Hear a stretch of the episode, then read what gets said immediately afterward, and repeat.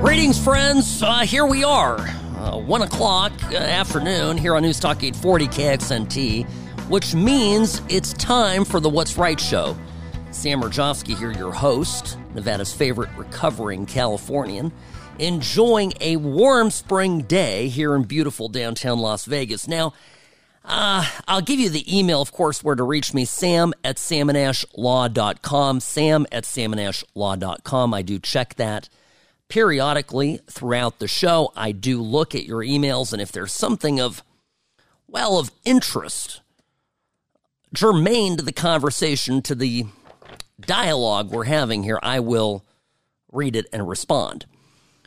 Now, I, I, there's so many takes that have been circulating about the, well, this uh, marketing miscarriage that Anheuser-Busch, Bud Light has engaged in, has delved into by the hiring and paying of Dylan Mulvaney, the trans uh, person that is uh, now, uh, like it or not, for Bud, uh, Bud Light, a, a new face of the beer brand. Bud Light, uh, their uh, by the way, their social media have been have been dark for a number of days. Have been. have gone offline more or less for a an extended period of time. I think they're reeling. They don't know what to do with any of this. But to the reactions, particularly on the right, I have to point something out here that is not being talked about very loudly. The general reaction to it is this, is people are, are outraged by it. They're saying things like, I'm never going to buy this beer. Okay, fine. Never going to buy Bud Light. It's... By the way, can we be honest? It's not the best beer on the planet. Well, it's not. And I think a lot of people had an affinity for the brand because it was American. They had attachment to it. It's something that a lot of people I know have had and consumed, bought for a long period of time. And they're done, right? The people I'm hearing from are done. And the, the reaction, right, among, among people on the right who are intelligently looking at this are saying, well, listen, what you don't understand is, and I said something to this effect last week, what you don't understand is these institutions that are the corporation itself, Anheuser-Busch, the ad agency hired to uh, represent the brand, come up with new strategies of how to advertise it. These people are woke to the wokest degree. They're in insular bubbles in New York City, in L A, in San Francisco, whatever major metropolitan area they happen to be existing in. And they're part of a, you know, a, a group of people that think that brands need to be freshened up. Now, the other part of this is, of course, these people, they donated to B L M. They were all in with B L M. They they posted on their Instagram profiles, what was it, the black, all black square to show their solidarity with Uh, the B L M movement back during the summer of George. They put their pronouns in their bios. And look, among among these people is the occasional outlier. The person's looking at all this and going, ah, this is terrible. This is awful. What are we doing? But they're not saying anything because no one wants to be the the guy or gal that that that puts their hand up in the room and goes, hey, you know what? This is all horse crap. The emperor has no clothes. So they go along with it, right? They go, they're in this environment where a guy like Dylan Mulvaney prancing around pretending to be a girl is, he's a hero, right? There's somebody who is, uh, they look at an, an, a shining beacon of diversity, and diversity almost taking on a larger-than-life definition, almost capitalized, right, would be the word. Yeah, this this is the ultimate goal, to, to elevate people like Dylan Mulvaney, because diversity is the ultimate uh, ends that are desired by all these people, you know, sitting around and congratulating themselves on how tolerant they are and how much equity they're bringing to the equation. And what they're not focused on at all at any point in this process is profit. That's the part of this that's missing. Because, by the way, friends, they've forgotten about that part of the equation. There's no, there's no focus on it. But there's an important component to this that I think a lot of us are not focusing on, and that is that they're, for these major companies, for Nike, you know, for for uh, you know, for for any major brand, car companies, right? They have there's a social credit score system. And Dana Kennedy, writing for the New York Post, the end of last week, blew the lid uh, open on this and correctly noted that executives at these major companies like Nike, like Anheuser-Busch, the owners of Bud Light beer, Kate Spade and others, are beholden to a social credit system built for companies pushed by the Human Rights Campaign, the largest L G B T Q plus political lobbying group in the world. They've gotten millions from George Soros' Open Society Foundation. And they have a score put out. It's called the C E I, or the Corporate Equality Index. Now, out of one hundred points, these companies all want to score near or at the top, because if they don't, what happens? They get targeted by this Human Rights Campaign group, and they get called all sorts of nasty things, which, again, the same people I described just minutes ago, to that insular echo chamber of coastal liberals. That is the worst thing in the world, because you do not want to have a group called the Human Rights Campaign pointing their finger at you, saying you are not tolerant, you are not trans-friendly, you are not gay-friendly, et cetera. Now, businesses, and this again according to Dana Kennedy writing for the New York Post, businesses that attain the maximum one hundred total points earn the coveted title Best Place to Work for L G B T Q Equality. fifteen of the top twenty Fortune-ranked companies received one hundred percent ratings last year, according to H R C data. Now, I have to say something here that, you know, because this is who I am, I, I question stuff.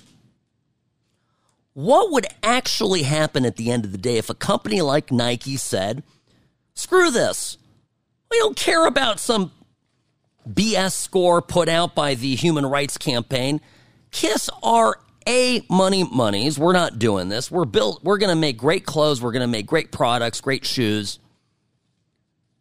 We're not here just for the gays or just for the trans people. We're not here. We're here for all people all across the world. We're not just for Americans. We're not just for Chinese people. We're, we are a global brand.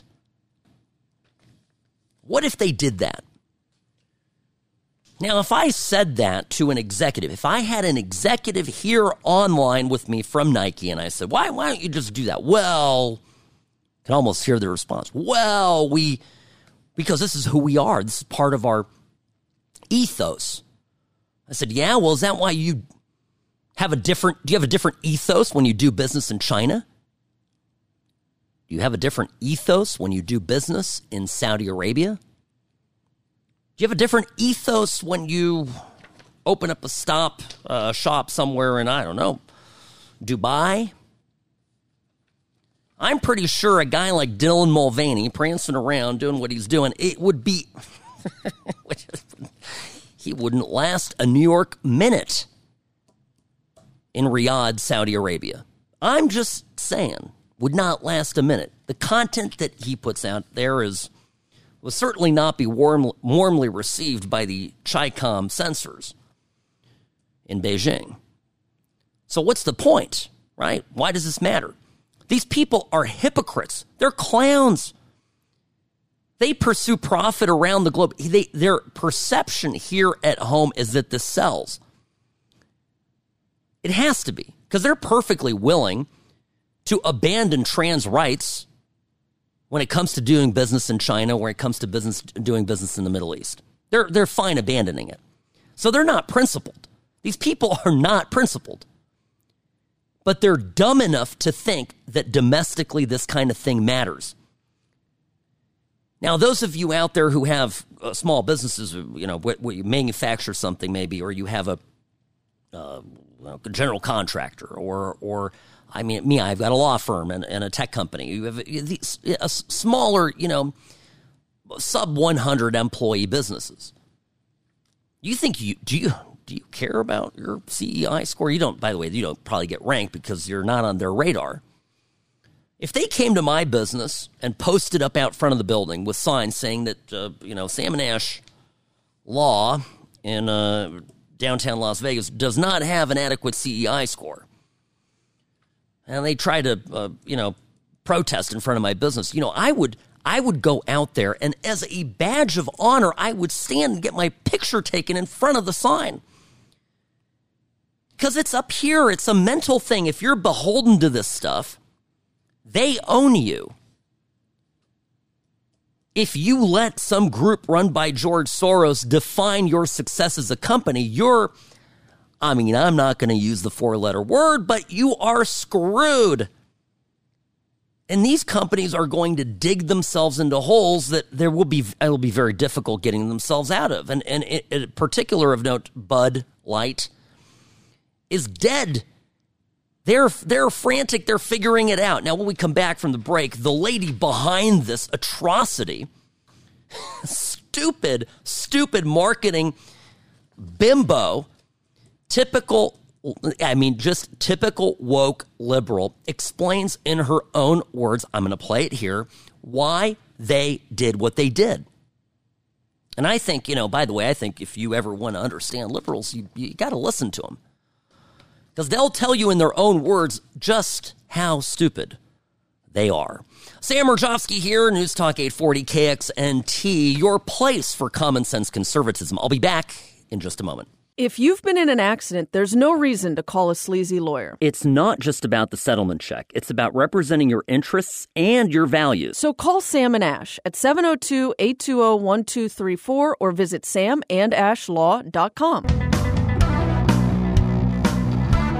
Anyone remember the Real American Heroes ads that Bud Light used to play before they hired some kabuki trans uh, person to uh, to promote their brand?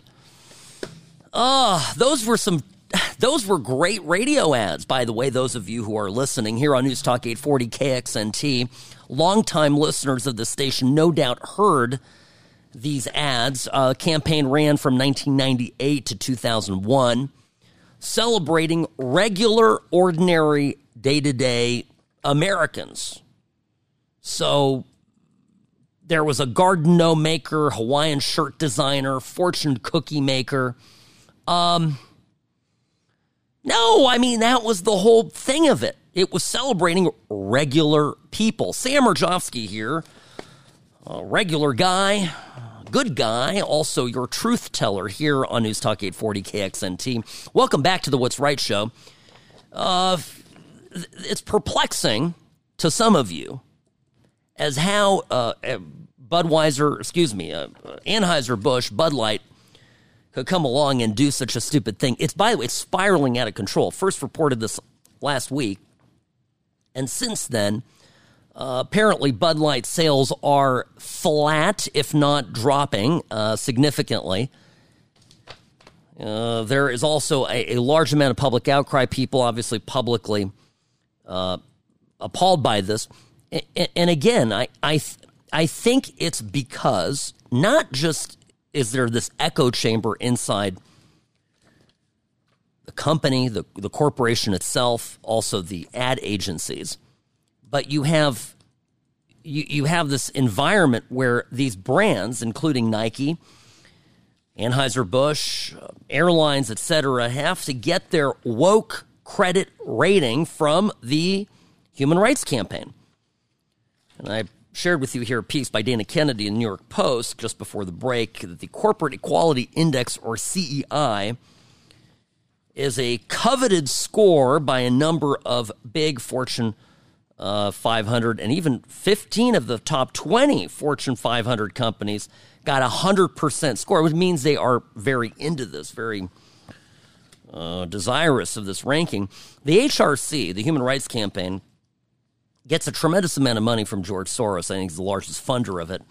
The group was formed in nineteen eighty and started the index, this rating system, back in two thousand two. It's led by Kelly Robinson, who became president last year, previously worked as a political organizer for Barack Obama in his two thousand eight presidential campaign. That's like it's like the Russian nest, Russian nesting doll of Democrats, right? So you got Obama himself was a was a political organizer, community organizer. So if you have somebody who works for a community organizer trying to become president, um, would be, I guess, a smaller babushka within that thing. I don't know. I, follow me on this, folks. I'm. It's Monday. I'm just getting my brain working.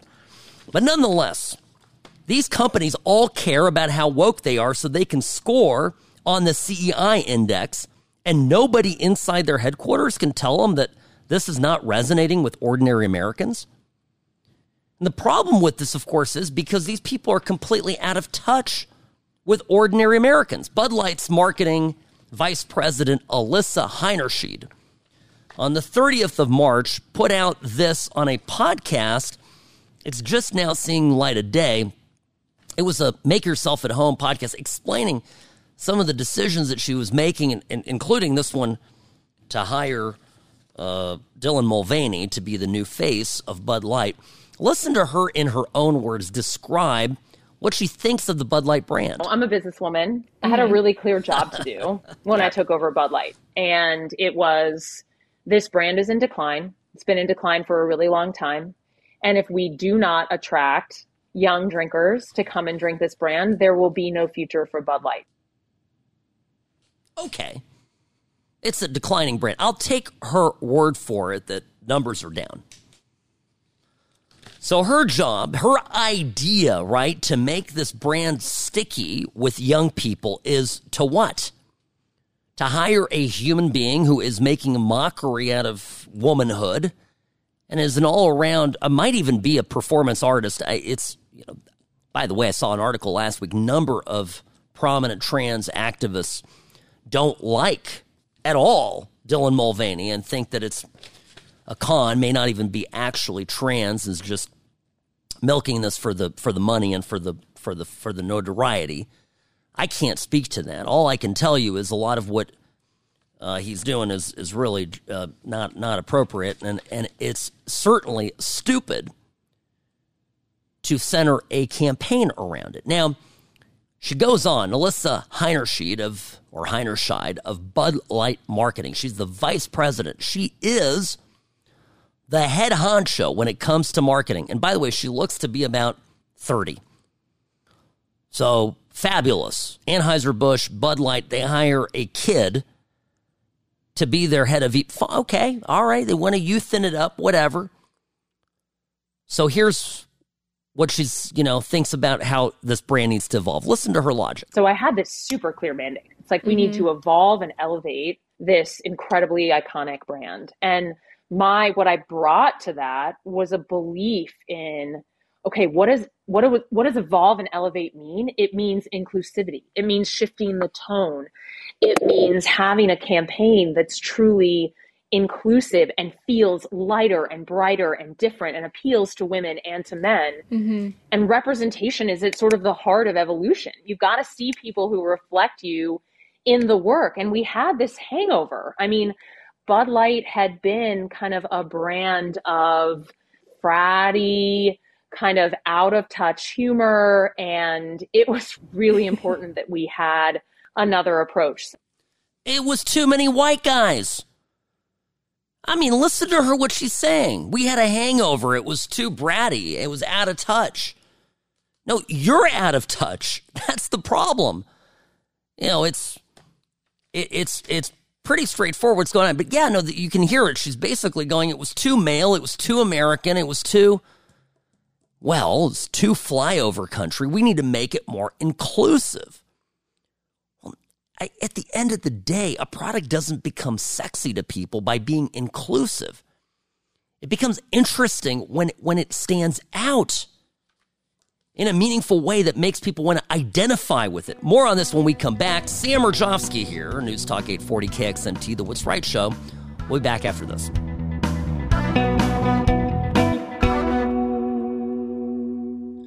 Personal injury law is constantly changing. Uber and Lyft accidents aren't like other cases, but most law firms haven't kept up. Don't trust a new case to a lawyer who's stuck in the past. Call Sam and Ash, seven oh two, eight two zero, one two three four, or visit sam and ash law dot com.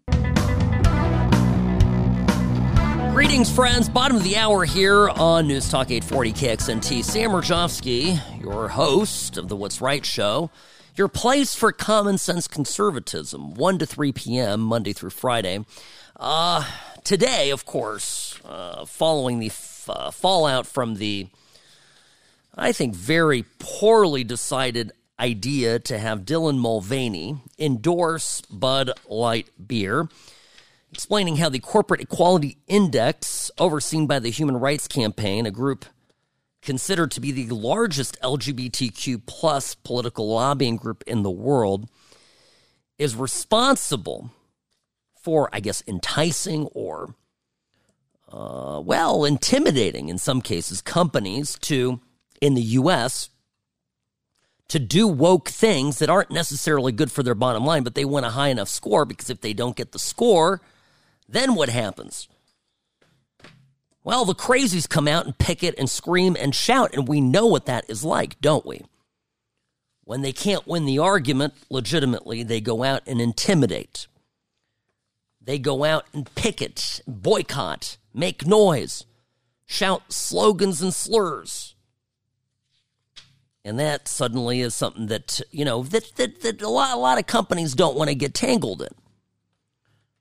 And so they have this bully pulpit that they pursue their agenda through. Now, what, of course, is mentioned this earlier is, of course, totally hypocritical of these companies as they turn around and do business in countries that L G B T Q plus rights. Think again, right? You think China spends any time thinking about their Chinese companies or co- American companies doing business in China care about their corporate equality index to please some L G B T Q group? Hell no. They're there to make money. They're there to please the Chi-Com government, the communist apparatchiks that run the country. They're there to please and kiss Beijing's rear end. So to that end, they'll just do something totally different there.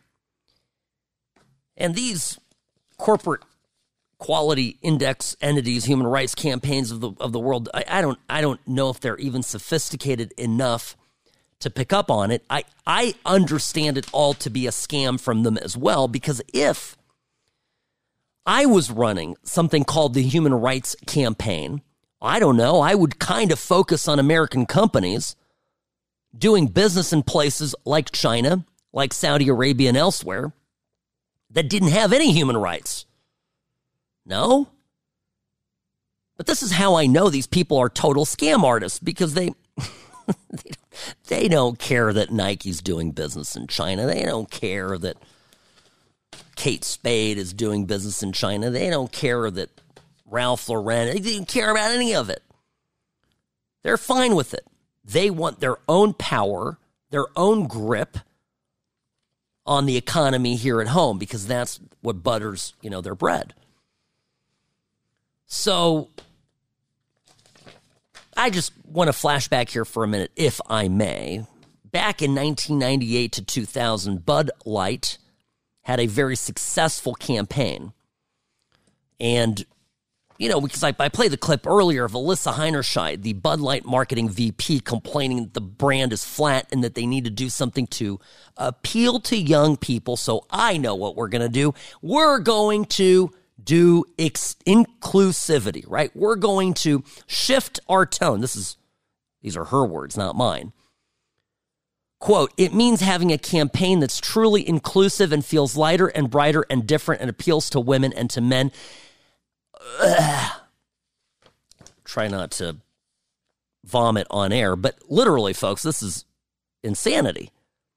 Appeals to women? Appeals to women? You know what appeals to women? Remember, you know Dos Equis? Right, the most interesting man in the world. You know, the product became a lot more popular with women because women, turns out, are turned on by masculinity. The most interesting man in the world, remember him? Played by, what was his name, Jonathan Goldsmith? When that campaign hit, their their year-over-year growth was north of thirty percent, with huge gains among, you guessed it, women. The problem is that this thirty-something-year-old idiot running advertising, marketing for Bud Light, for Anheuser-Busch, this lady looks to be about thirty years old, thirty-two, whatever, uh, and she has been in, inculcated and, and gro- brought up in a world where everything she's known and been taught in school is all upside down. Oh, toxic masculinity, ugh. Oh, we need more inclusivity. You know what was inclusive? Bud Light's original campaign. I keep talking about it, the, the Real American Heroes, celebrating ordinary Americans, people that designed Hawaiian shirts, uh, fortune cookie makers. And then here's, here's, here's producer Robbie's favorite, okay? This is the Garden No Maker. I'll play a little bit of it now. Bud Light presents Real American Heroes. Today, we salute you, Mister Garden Gnome Maker. Mister Garden Gnome Maker. Anyone can dress up a yard with a shrub or some gladiolas, but it takes real guts to use a small, brightly colored ceramic man. You're the man. And what says, welcome to our home, like a dwarf in the hedges. So good. Many a night you've slaved over a hot ceramic. By the way, the vocals, maker, knowing somewhere there was the vocals lone- here. I'm going to cut the the vocals were by Dave Bickler, "Eye of the Tiger" song. Okay, so that's that was the the the, the gist of it, and th- this was a, a tremendously successful campaign. And why? It tapped into the everyman kind of thing. It's a hey, Bud's for you. Now, Bud Light, in an effort to be more inclusive, has this person pushing their product. Day thirty-one of being a girl, and I'm freaking out a little bit. I haven't gotten my period yet, okay? I'm late. And, I mean, I haven't kissed anyone in a while, but still, like, we know what happened to the Virgin Mary, okay? It's possible. What in the literal H-E double hockey sticks is that? A guy complaining that he hasn't had his period yet. This is why I'm telling you, I think this is performative. I, I, I, I would not be surprised at all if she's having us all on, or him, whatever, whatever it is. I, but to play along with this is absurd. So if Dos Equis went from uh, not being able to be anywhere in the market to thirty percent year-over-year growth when they interest, introduced the most interesting man of the world. Maybe Bud should just embrace this. I mean, if this V P is right, if what we need in America in twenty twenty-three to move product, to get to youthen a product up, is to appeal to young people by being more inclusive, maybe Bud could do a, a whole take on this. Could be the most interesting trans in the world. You know, it's a... Ah... Hey, it's a thought. Sam Rajofsky, let's go to break a little early. I'll be back in a minute. This stuff, it all you can do is make fun of it, but it's, I, I think all this is going to explode in Bud's face. Uh, no questions about that. Sam Rajofsky, News Talk eight forty K X N T. You're listening to the What's Right Show.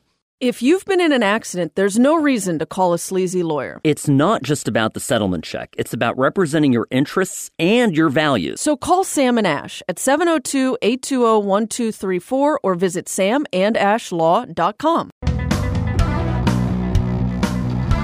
right, welcome back. You're listening to the What's Right Show. Sam Rajofsky here. You can always reach me, sam at sam and ash law dot com, sam at sam and ash law dot com. That's my email. I do check it Uh, periodically through the show, so please do reach out with any questions, comments, or concerns.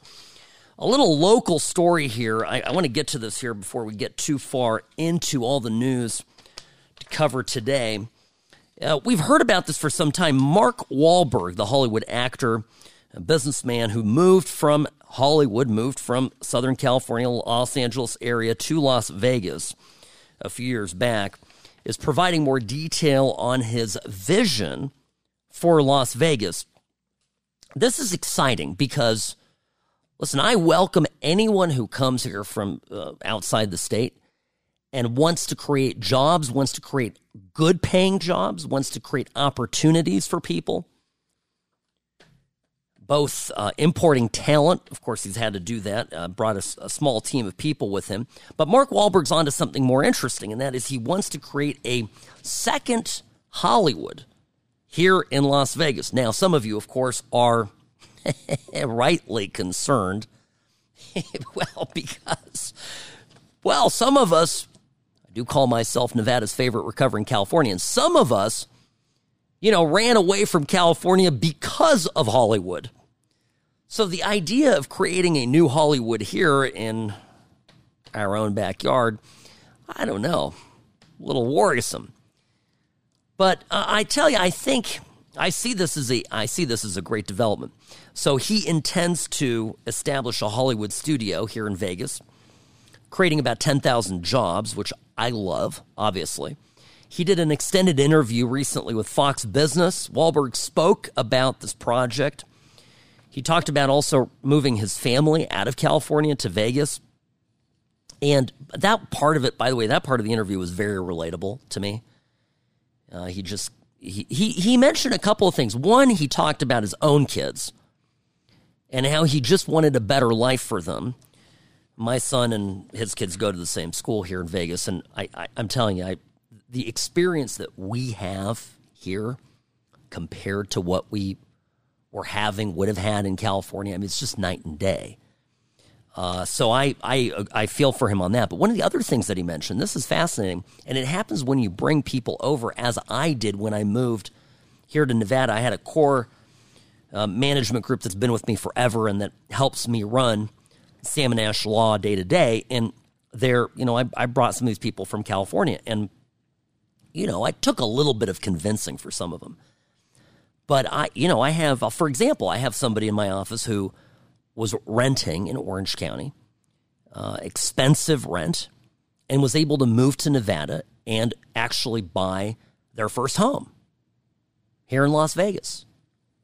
And that was a big deal. And, the, you know, Wahlberg talks about this, how he, you know, his team comes over here and they're they're barely making ends meet, getting paid really decent money, but just L A is expensive and it's difficult, and private schools, and you're driving all over the place, and gas bills, whatnot.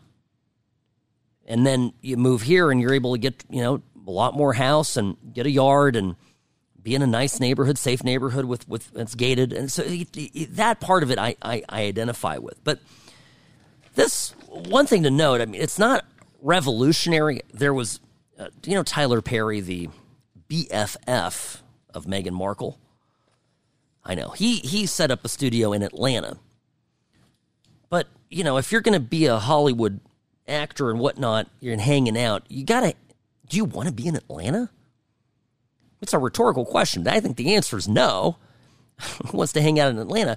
If you're hanging out in Vegas, this is, this, there's a scene here. You know what I mean? I was, last week, I, after the show, went for a late lunch over to Cipriani. And Uh, and I'm sitting at Cipriani, and, and in the in a short period of time, a number of celebrities were eating around me. And okay, I'm not, I don't care about any of that. Doesn't doesn't matter. Uh, uh, who? Uh, one of them was Sting. Yeah, he sat at the table next to me. I don't. It doesn't. I don't care.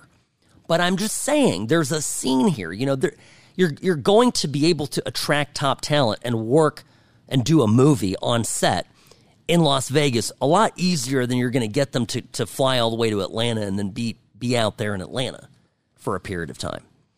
So I think, you know, you know, Las Vegas has what it has going for it is, you know, we have we have a little bit more friendly business climate, and we need to maintain that, right? It's very important.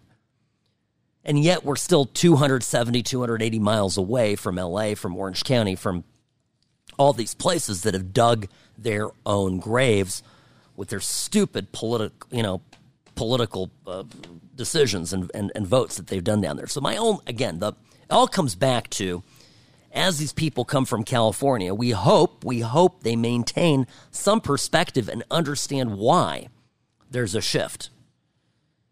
And Wahlberg doesn't talk a lot about politics, but he definitely, uh, it, you know, I can tell you, I think he's a conservative guy, Catholic, religious guy, and he's, you know, he's he's mo- he moved here for the lifestyle. It's not just for the taxes. So uh, applauding this move and and and think this could actually be a, a good thing for our community, for our city, for our state. Great opportunities for, for people here in Las Vegas to uh, to to have careers, and and these jobs typically are are are well paying jobs, which is which is important. I'll tell you another thing that's important a little further away from home. I don't know if you're seeing this uh, news out of China and Taiwan. China is appears to be uh, circling the island of Taiwan. China, of course, believes that Taiwan belongs to them. They have a one China policy, and they are smelling weakness in the air right now like nobody's business. They know, they've seen Biden in action. They know that he he can't find his way down, you know, into a doorway or out of a doorway, cross the lawn. He gets lost without any uh, just inter, any intervening event. It doesn't even matter. Uh, Biden's out to lunch. And the people around him are ditherers, are weak. And China's looking to exploit this. Now, I would not be surprised, uh, friends, at all if an invasion of Taiwan occurs before the end of Biden's first term. China has a window of opportunity. The same window of opportunity was exploited by Vladimir Putin in his... Now, over a year ago, his uh, incursion into Ukraine. There's a reason why, and I'll say this over and over again, there is a reason why Putin didn't do anything when Trump was in office.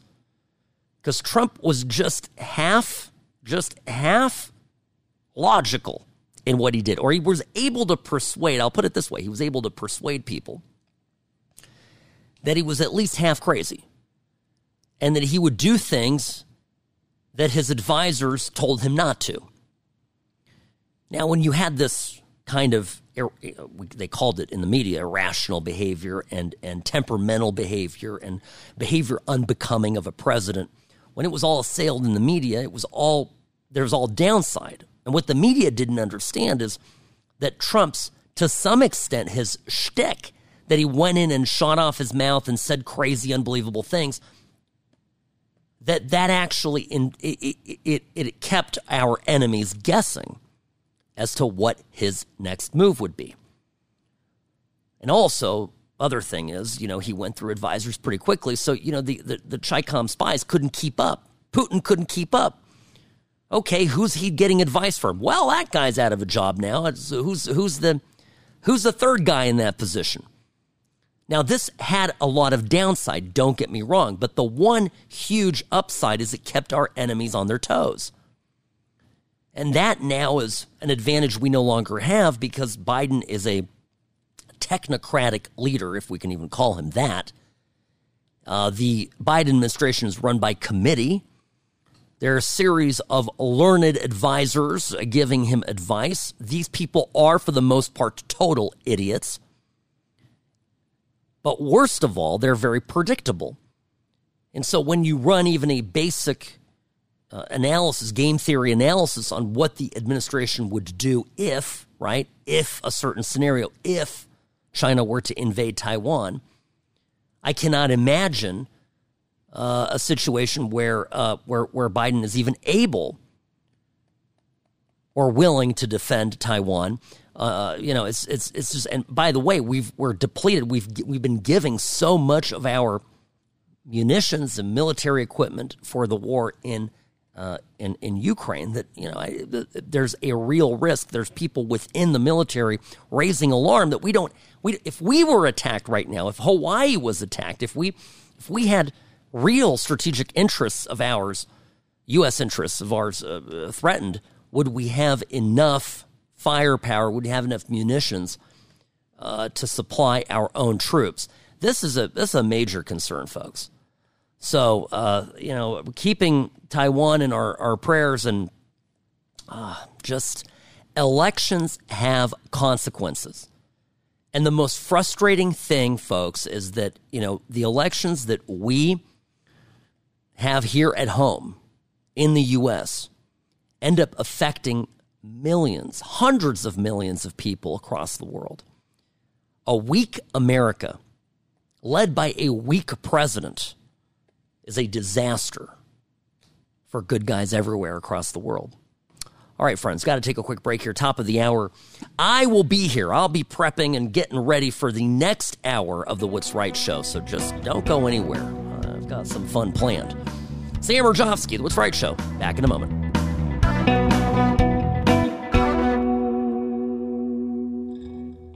Hi, it's Ash from Sam and Ash Injury Law. You need a lawyer you can trust. So give us a call at seven oh two, eight two zero, one two three four or go to sam and ash law dot com. No pressure, just answers, because you deserve what's right. Greetings, friends, and welcome for The Place Afternoons here on News Talk eight forty K X N T for conservative analysis, news, and an all-around good time. Sam Rajofsky here, local attorney, business owner, and part-time radio host. Grateful to be with you. Madonna, the lady with the unrecognizable face, announces a Nashville trans rights benefit concert. Yes, just days after the shooting that left six people dead at the hands of a trans radical terrorist, Madonna thinks it's a great idea to go out and throw a concert to support Nashville trans rights. Hey, look. Oh, she's she's going with Bob the Drag Queen. This is the thing. It's for real. Yes, it's a benefit concert. Well, it's not specifically just for trans people in Nashville. It's part of her tour, her celebration tour. Now, this is almost as tone deaf, almost, maybe, maybe even arguably more so. But Madonna, it's Madonna. She's a Hollywood performer. Our own vice president, Kamala Harris, uh, goes to Nashville. Now, you would think that after a shooting that killed, where three young kids were killed, and with the amount of concern that Kamala Harris has for gun violence, that she would go to the school and comfort families, victims. No. Kamala Harris goes to Nashville to support the three lawmakers, two of which I think were booted and one that was given a pass. These are people that conspired with, allegedly, the protesters that stormed the Nashville Capitol in the wake of the shootings, demanding changes to gun rights. Of course, they didn't want to go forward with a legislative process. They are losing this battle legislatively, politically. So instead, they decided to resort to violence, storming the Capitol, and there were a number of lawmakers, three in particular, that apparently conspired with them, with the protesters, let them into rooms, et cetera. And so they were rightly uh, disciplined by the legislature. But anyway, here is Kamala Harris on the ground in Nashville doing the thing that she does best, which is throwing words together and hoping that they land. I want to start by recognizing the Tennessee Three.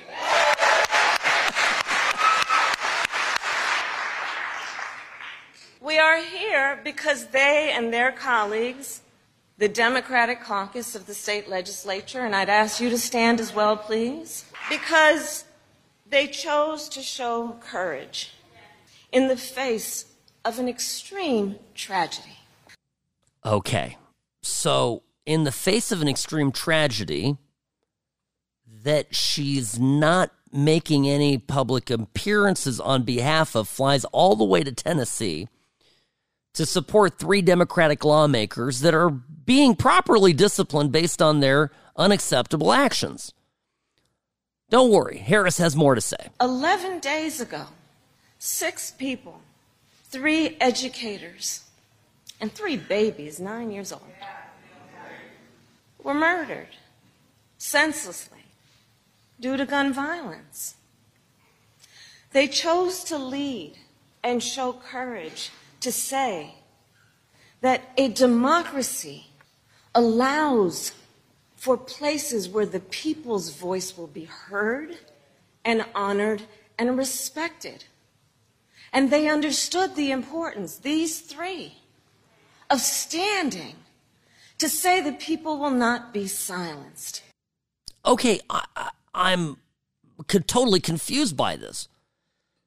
She's saying that, you know, these three lawmakers disciplined by the legislature in Tennessee sh- showed courage in their support of democracy, wanting the people's voice to be heard. I'll tell you what happened here. The people's voice in Tennessee has put a majority of Republicans in the in the legislature, and these people are firmly on the side of the Second Amendment. These people don't care about the people's voice.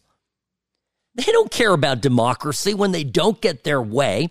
Like petulant two-year-olds, they get on the ground, they kick and scream, they wail, they shout. It's the same thing that they do when they're losing the debate on these trans issues, gender, uh, all this gender stuff. It, it's it's the same thing. And when she says and that the three uh, disciplined lawmakers understood, quote, the importance, these three, of standing to say that people will not be silenced. Nobody's silencing any people. If you don't like what the legislature is doing, vote. How many times do I say here on the show, hey, if we want to save Nevada, we all need to make sure we vote and put the right people into the state legislature, into the Senate, and into the Assembly. I've been saying this.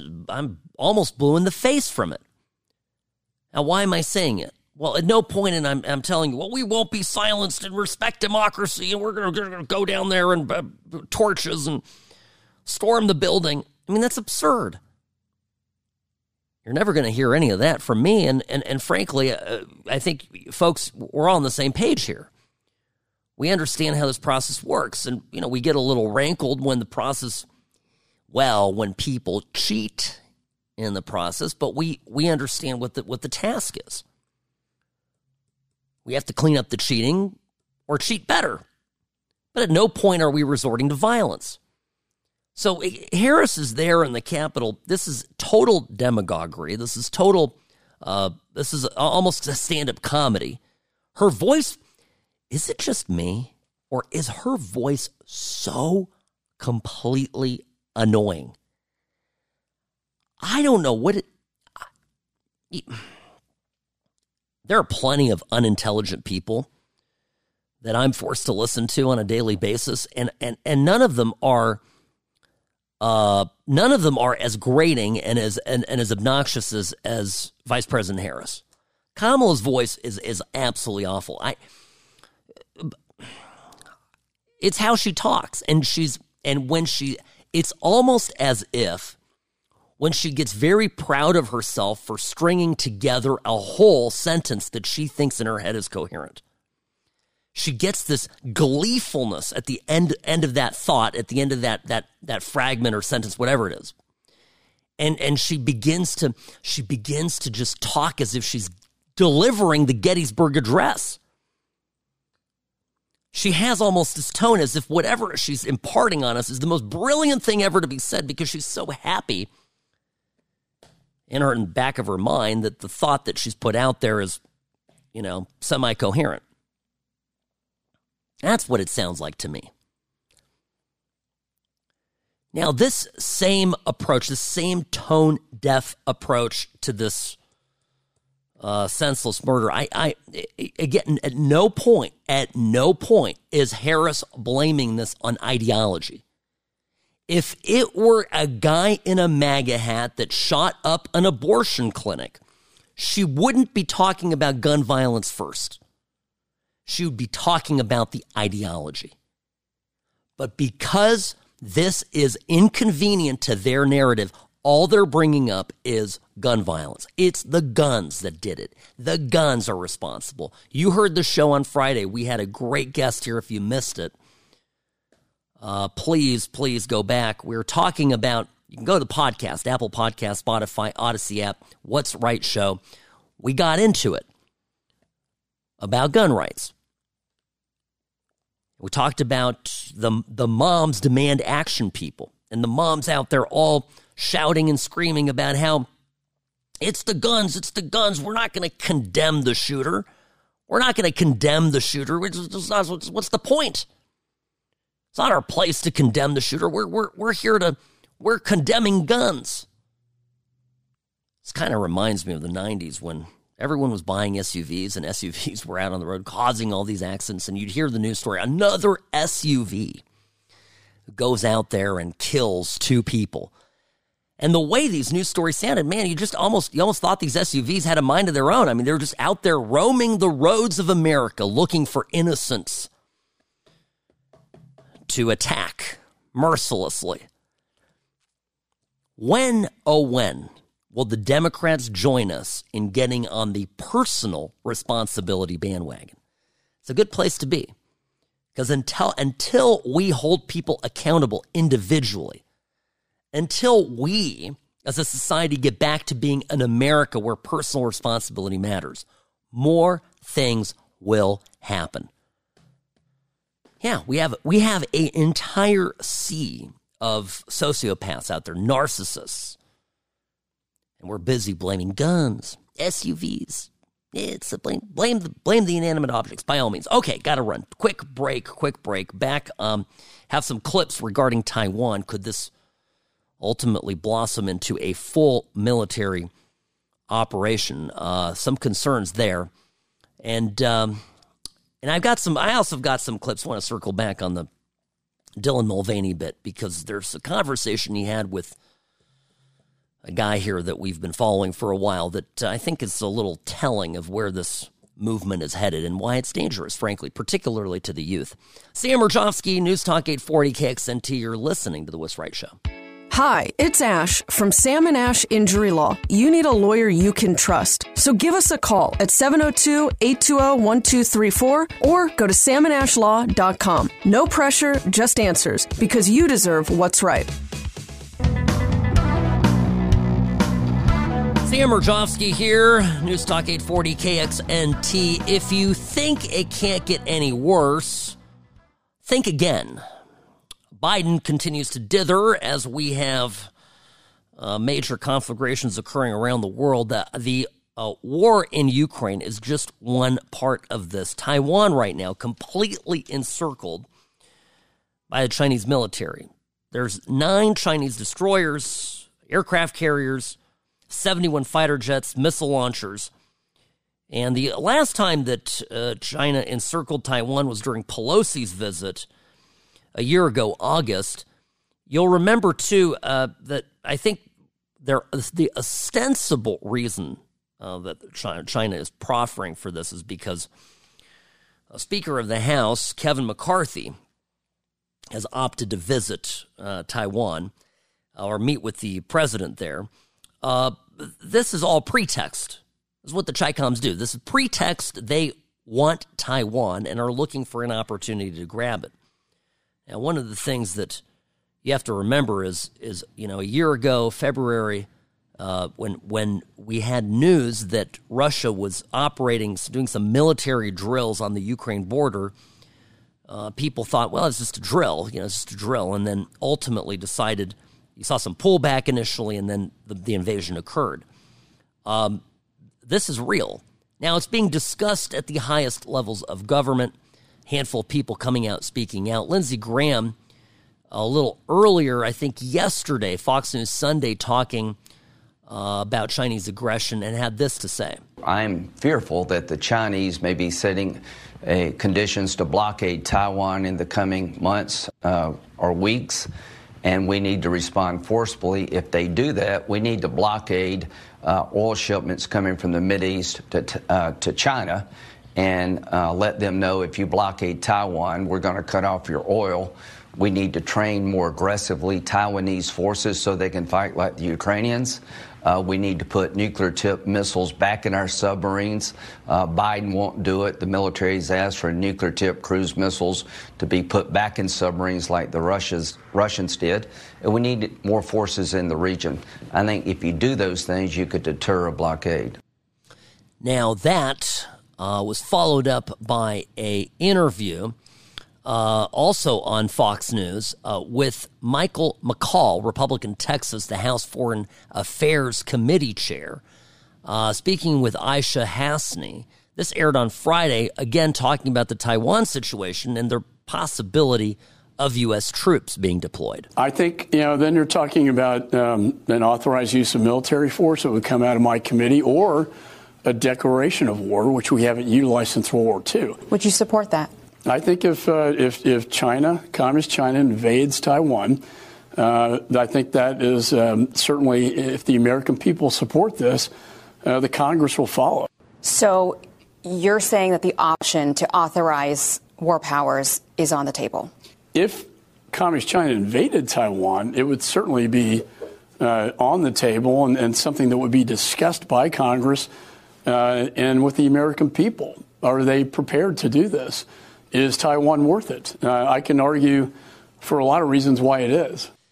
And by the way, for all the items, even MAGA Republicans, a lot of people out there going, this is, you know, this is the kind of chat that, you know, the kind of talk that gets us into trouble.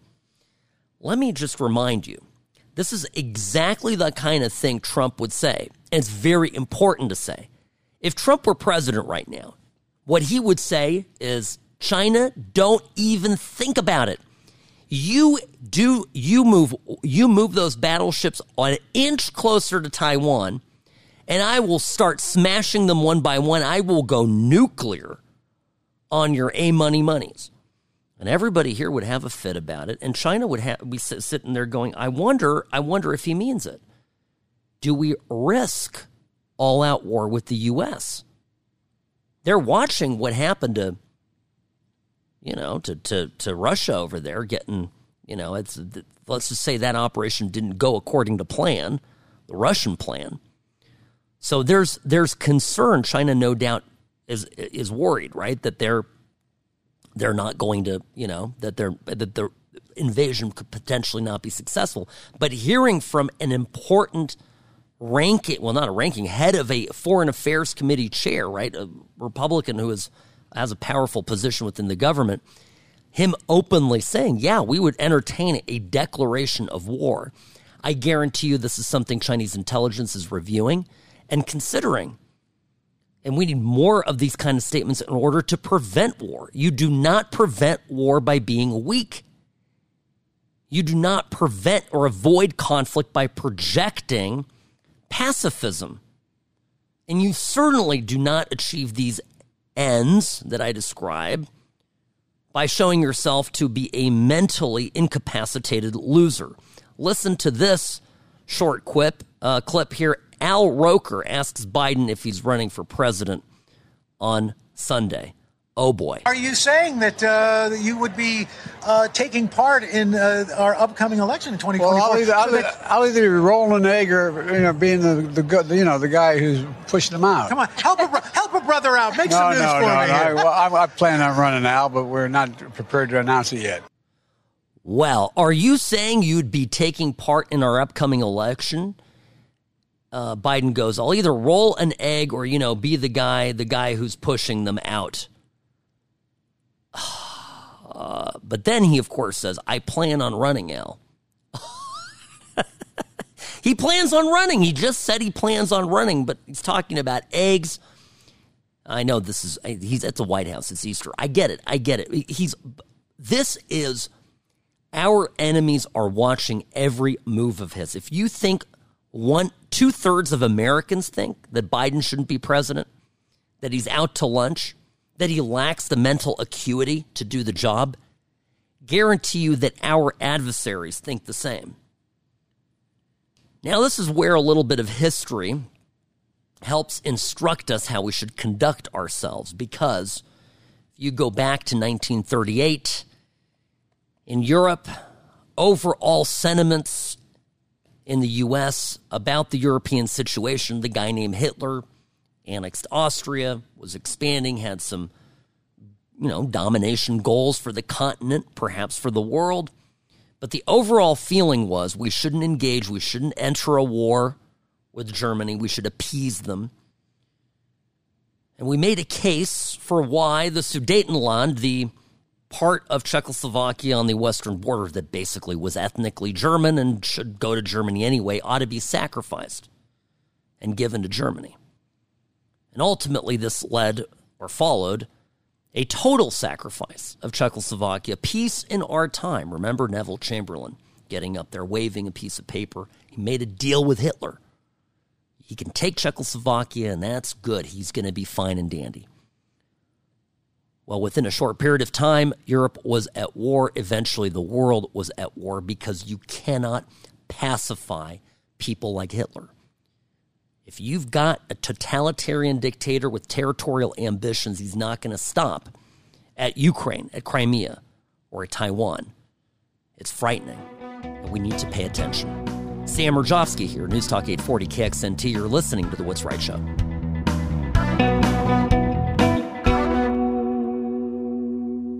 If you've been in an accident, there's no reason to call a sleazy lawyer. It's not just about the settlement check. It's about representing your interests and your values. So call Sam and Ash at seven oh two, eight two zero, one two three four or visit sam and ash law dot com. Welcome back, folks. Great to have you with uh, us here on News Talk eight forty K X N T, The What's Right Show, live and local from beautiful downtown Las Vegas. Sam uh, Rajofsky here, the host of the What's Right Show. Now, you know my day job uh, here in Vegas is uh, I'm a local uh, Vegas injury lawyer, one of many that you see on the billboards across town. Now, I want to talk about this for a minute because last week I mentioned to you I had met with an individual who really laid bare some of the most awful things that I had ever heard about my industry here in the city, and I, I, I, I we got to talk about it because there's things that you need to do as a consumer to protect yourself. Now, what this guy told me essentially is that there's a couple different firms here in town who have gone to great lengths to get cases in a way that is not necessarily legal. Now, one of them in particular has uh, purchased a established towing company. It's a towing company, a name you'd recognize. You'd recognize all the names. That they've purchased an interest, a dominant interest in a uh, in a towing company, and now are instructing their tow truck drivers to uh, to uh, go to scenes of a- the scenes of an accident and and and basically sign people up, give them attorney information for the law firm that the owner has an interest in. Now, this is, of course, unethical and illegal. You cannot solicit a case at the scene of an accident. And it brings me to a very important point. If any of you or any of your friends or loved ones have had this happen to them, have had their case, it might be an ongoing case, could be a past case. If you've had this happen to you, where somebody shows up in an accident scene and they're there and they're like, oh, here's here's a lawyer, talk to this guy. One tow truck driver, by the way, has boasted that he has fifty thousand dollars in cash in his safe, all because of lawyer referrals. This is a big business, okay? But if, if you've had this happen to you, or you know somebody who's had this happen to them, I want you to reach out and call me. Because there are things you can do to protect yourself after the fact, even after the, you know, the ship has sailed and you've you've been down the road on your case. Very important. So my number, seven oh two, eight two zero, one two three four, seven oh two, eight two zero, one two three four, Sam and Ash Injury Law. Call us because you do not want to be in business with a lawyer that is willing to do that, is willing to break the law to get you signed up as a client. If they're willing to break the law openly, brazenly, if they're willing to essentially conspire in a construct a federal racketeering case against themselves just to bring in business, they're going to they're willing to do a lot worse. They will cheat you. They will steal from you. They will ruin your case. I was talking to one of my colleagues here in town who is a good guy and operates his business like we do, totally above board. And he was telling me he recently took a case over. It was a wrongful death case. And it was one of these guys that is shysting these cases at scenes of the accidents. And the guy was trying to get his client to take, it was like two hundred thousand dollars on a wrongful death claim. And the person said no and called my buddy, and the buddy proceeded to get that particular client eight million dollars, which is proper compensation for the case. Now, what do I mean? In order to pay all these tow truck operators, you need a lot of cash. You need a lot of revenue. Got some overhead. So what do you have to do? You got to settle cases on the cheap, which means you and your loved ones that, you know, that go to these people and get, get conned into this end up suffering. You end up getting pennies on the dollar. Now, the other thing that's going on here, and this is, listen up, this is really important. Your case settles. Your lawyer should wrap it up within weeks of your case settling. You should be getting money from your case right away. If you're not, you may need some help. That lawyer may be upside down in his trust account. He may be, he may have already spent your money and is just, you know, stringing you along while waiting for another settlement to come along that will help him have the right amount of money to pay you. This happens. So if you're getting strung along also, please reach out to me. I am determined to clean this town up. And I'll tell you, the one encouraging thing is that there are some good guys out there. And I'll talk more about this in greater detail as information uh, is made public elsewhere. But I'll, I'll tell you, I'm I'm my plan right now is to is to roll up my sleeves, and together with the with the people in town that do it right. I don't care if you're my competitor. We can compete for business the right way, the honest way.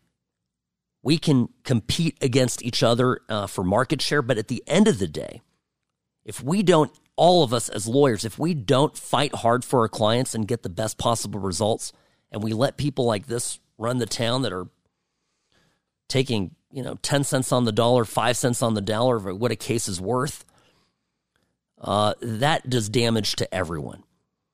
It does damage even to my clients that I'm representing, because the insurance company is used to getting that discount. Then I call them up and say, no, what are you, what are you talking about? The case is worth a million bucks. Now nah, your competitors all take one hundred fifty K. We're just going to dig in and, and offer you that. Really? Well, I'm not. So now let me go wipe the floor with you. And I've, I'm doing this over and over again, and slowly they're getting the gist.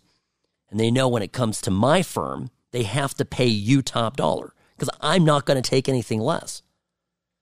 So this is this stuff is I, I think it's worse here than it was in L A when I when I practiced in Southern California uh, full time. And I still have an office in Newport Beach, and I, I, I represent clients in California. Lots of good people from Nevada travel to California and get hurt. So I, I have an office out there, and, and I represent people there. But uh, there is no comparison.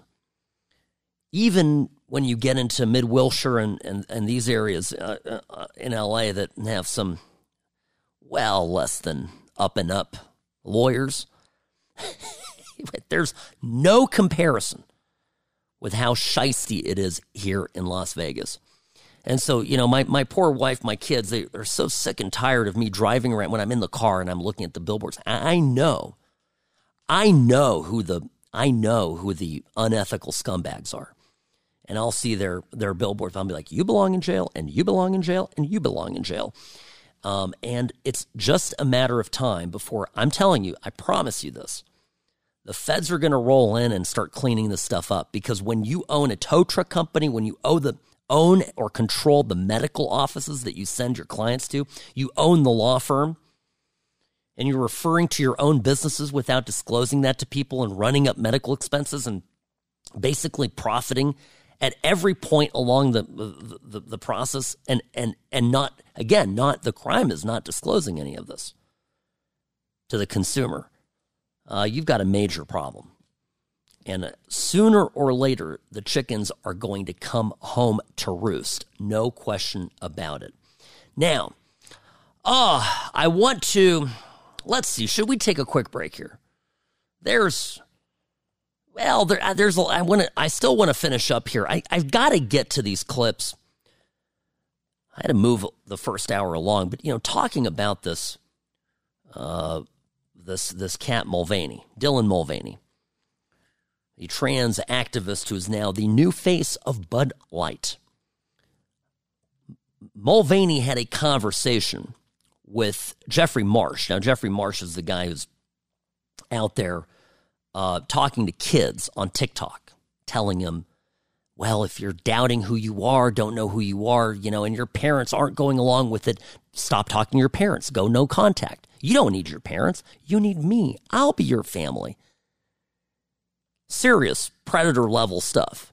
So there's a conversation between this Jeff Marsh guy and Mulvaney, the person that that Bud, you know, Bud Light and Anheuser-Busch thinks is a good representation of their brand in order to attract attract young people to the beer. So I want to play some of these clips with my responses. I it's it's this is, folks, this is the fight that we have to fight. We got to push back on all of this insanity. If we don't, we lose our country. And they're going after our kids. That's the part of it that ah, just absolutely rankles me. It is so blatantly obvious. All right, friends, taking a quick time out. Be right back. Sam Rajofsky, News Talk eight forty K X N T. Personal injury law is constantly changing. Uber and Lyft accidents aren't like other cases, but most law firms haven't kept up. Don't trust a new case to a lawyer who's stuck in the past. Call Sam and Ash, seven oh two, eight two zero, one two three four, or visit sam and ash law dot com. Greetings, friends. Welcome back. You're listening to the What's Right Show. Sam Rajofsky here. Monday, April tenth, we are plowing through the show. Um, I, I, I keep coming back to this because if, you know, if you're not, you've got, we all as parents and as grandparents have to be aware of what's going on out there in the world, particularly some of the stuff that our kids, our teenagers are watching, are listening to, and are potentially getting swayed by.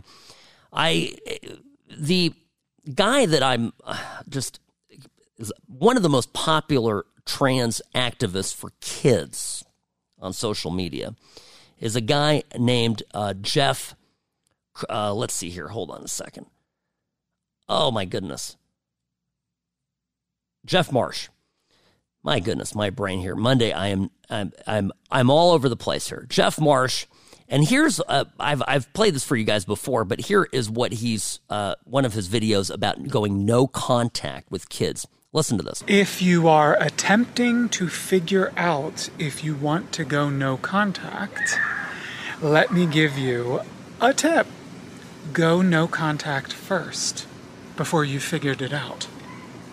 If you tell your mother, for example, you're going to go no contact and she makes it all about her. She says, what the f*** does that mean? She uh, steamrolls over your experience or your emotions. She makes it all about her. She tries to manipulate you with guilt. That is really valuable information about how to proceed. If you go no contact and she says, I love you very much. I respect your decision. Please take as much space as you need. I'll be working on myself, and I'm ready if you ever want to have contact again. That's helpful information, too. Give it a shot. So this stuff, by the way, the reason it horrifies me, of course, is that your kid could go to school, could get influenced by some friends, you know, get their head turned around, then goes online, goes on TikTok, goes on uh, Instagram, whatever, and and listens to this guy who's, you know, wearing makeup but still appears to present as a man for the most part. It, talk about how if this child, your child, is going through these things, they shouldn't even talk to you about it if they're in any doubt about your reaction. If they think, if your child might think that you would react, I don't know, not entirely supportive of the making life-altering decisions at twelve, at thirteen, at fourteen, then that child should not talk to you and go no contact and go completely dark on you, and instead rather talk to him. And that's another part of this thing that he, you know, he, he wants to be your kid's family. I'm Jeffrey. and I am not a danger to children. I am a danger to parents, though. I'm a danger to any parent who selfishly and egotistically insists that a child not be themselves in order to fulfill their parents' ego, their, their parents' legacy, their parents' wishes. Sorry if that upsets you. Well, we as parents know what's best for our kid. This pervy guy who thirty years ago would be hanging out in the park trying to talk to kids and would get arrested for it, he doesn't know our kids. He doesn't know what's good for our kids. He's projecting onto our kids his own mental illness. These much, this much I know. Now, here is a clip of a conversation.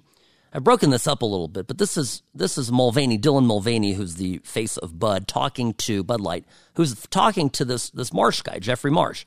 Listen uh, to what Mulvaney has to say. Being vulnerable, showing a side of myself that is quote-unquote imperfect, whether it's my stubble or it's my chest hair or, or it's, you know, having a bigger foot than a normal girl, whatever it is. Those have brought me closer to myself and to my loved ones and to my followers. And I think that's where we're starting to get at with something like TikTok. We're seeing the vulnerabilities being celebrated, the imperfections be celebrated. And so if I can get to a place, especially in my transition, to say, Dylan, you are perfect just like this, and in a year with the estrogen and the surgeries or whatever, you might be different, but you're going to be perfect then too. And then Marsh tells Mulvaney, listen, uh, you know, uh, guess you're looking for perfection here, but guess these cis people, cis, by the way, referring to people who are uh, know what gender they are and are not confused about it, uh, that they get confused by this approach to uh, to perfection and the seeking of perfection, which I don't quite understand, and says that they might get, wait for it, violent. I think some people are afraid. They want to seem perfect. They want to make sense to cis people. Mm. Because sometimes when cis people are confused, they can be violent. Very much so. And so we all feel like, well, I got to make sense. It's got to be in a row. It's got to be a narrative. It's got to have beginning, middle, and end. It's got to whatever. I can't set the movement back. He's worried about setting the movement back. Like, if you are an honest-to-goodness person who has a, a, a gender identity disorder and you, you, you, you're trans, I don't know if either one of these two people represent you in any way, shape, or form. I'll tell you what, for for for us on the outside of this movement, we we these are these people are are frightening. Now, I'm not violent in my reaction to this. I just I'm just telling you, as a parent, as a father, I want my kids anywhere near this. Now, the, I'll tell you what I've done as a dad is I've shown these videos to my kids. I've sat down many times now and played Jeffrey Marsh's videos for them because I want them to see this stuff and understand what this all is. It's predatorial and it has an agenda. Now, you go to China, the birthplace of TikTok, you're not going to find any of this material accessible or available to kids. It it doesn't exist. The Chinese government understands that all of this is not good for kids and so bans it for kids and even limits the amount of time that kids are allowed to spend on these platforms. So what is absolutely mystifying to me, again, to do a f- full circle and button on our conversation about Bud, Bud Light, is why, why in, in, in the name of Of of anything, would they think this person would be a good representation for their brand? They are so disconnected with the reality on the ground.